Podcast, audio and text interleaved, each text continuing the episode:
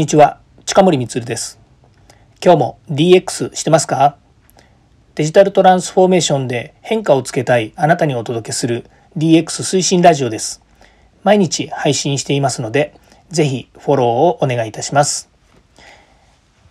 今回のテーマは ディーエックス 推進編として、リテラシーよりアレルギーはたちが悪いという話をですね、お話ししたいなというふうに思います。えーまあ、大体ですね、新しく何かブームが起こった時にですね、えー、まず最初に、えー、そういったブームにですね乗っかってくるっていう人たちをアーリーアダプターというような言い方をするんですね。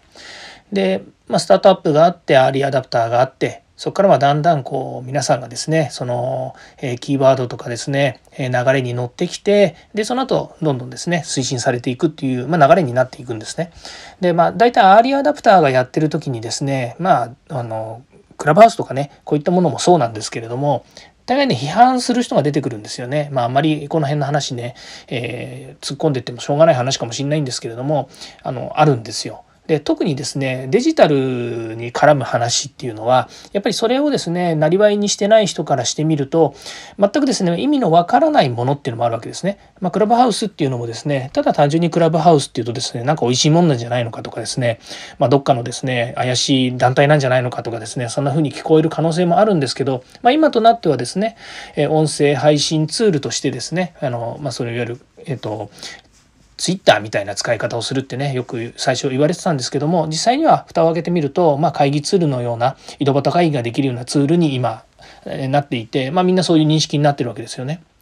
で、これにおいてもですね、そこに参加した人たちがですね、場が荒れてるとかですね、誰かが誹謗中傷を浴びたとかですね、やはりその、えー、テキストは書き込めないし、えー、ユーアールエル も送れないし、顔も見れないし、ただのですね、音声で会話するだけのツールじゃないかとかつってですね、まあ、散々批判を浴びたりとかですね、することもあるんですけども、いやいやそうじゃないでしょうと、今までそんなツールがあったんですかみたいな感じで、えー、まあ私の立場としては、デジタルがどんどん進化するにつれてですね、えー、まあそぎ落とされた機能の中で使いやすいですね、利用しやすい、またはその場においてこれが一番最も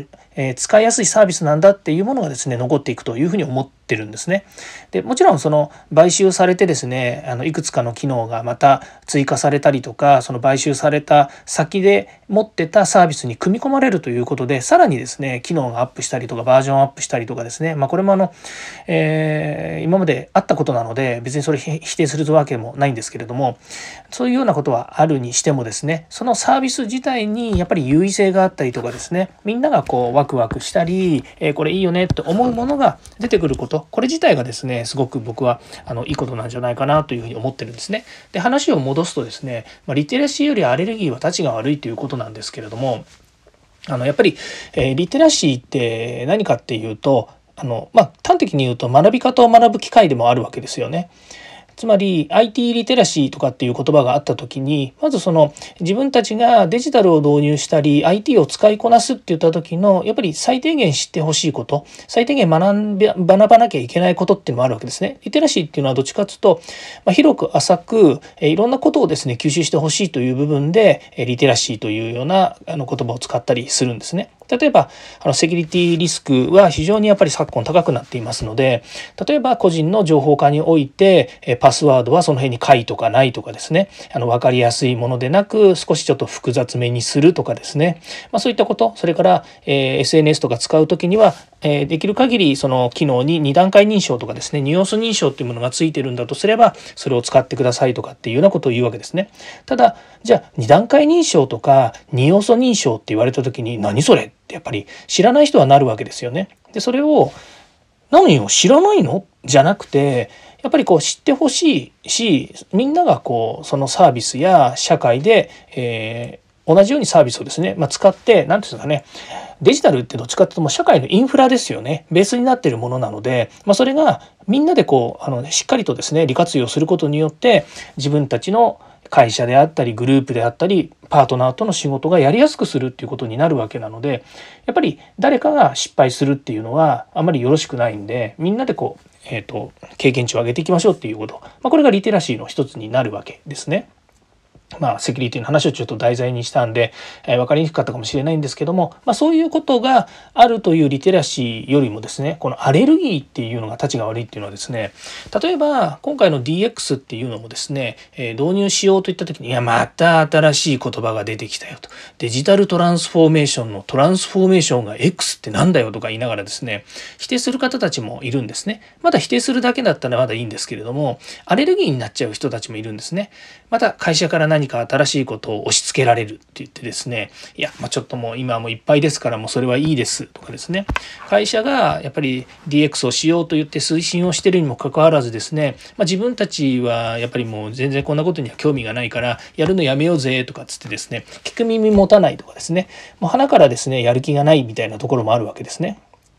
で、まあ、アレルギーっていうふうに今の話がくくれるのかどうかっていうのはあるんですけれども、まあ、基本的にですね、もう食わず嫌いというかですね、いやもういいよって最初からもうひけこあの逃げ腰になってたりとかですね、もうあの反発しているっていうような状況もあるんですけども、今時デジタルはもう社会のインフラなので、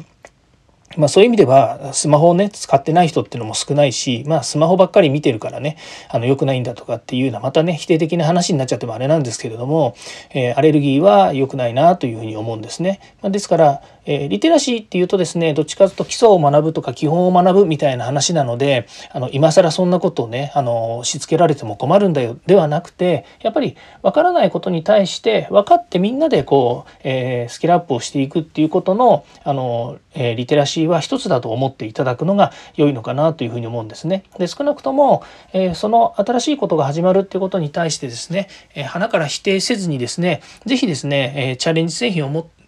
チャレンジ精神ってなかなか変な言い方ですね。あのアレルギーにならずですね、あの一緒に活動を進めていくっていうことがいいんじゃないのかなというふうに思います。で、まあ、こう言ったのはですね、なんでそういうふうに言うかっていうとですね、これアレルギー持ってる人たちって結構ね、あの年配の方が多いんですよね。あの部長職の方とかですね、だから、えー、役職持ってる方ってこういうデジタルに関してアレルギーになる人が多いんですよ。で、それはね分からないでもないんですよね。えー、今までやってきた普段の仕事ですね、あの部下を管理するとか仕事を管理するとか売り上げを上げるっていうことに対してですね、グループを引っ張ってる時に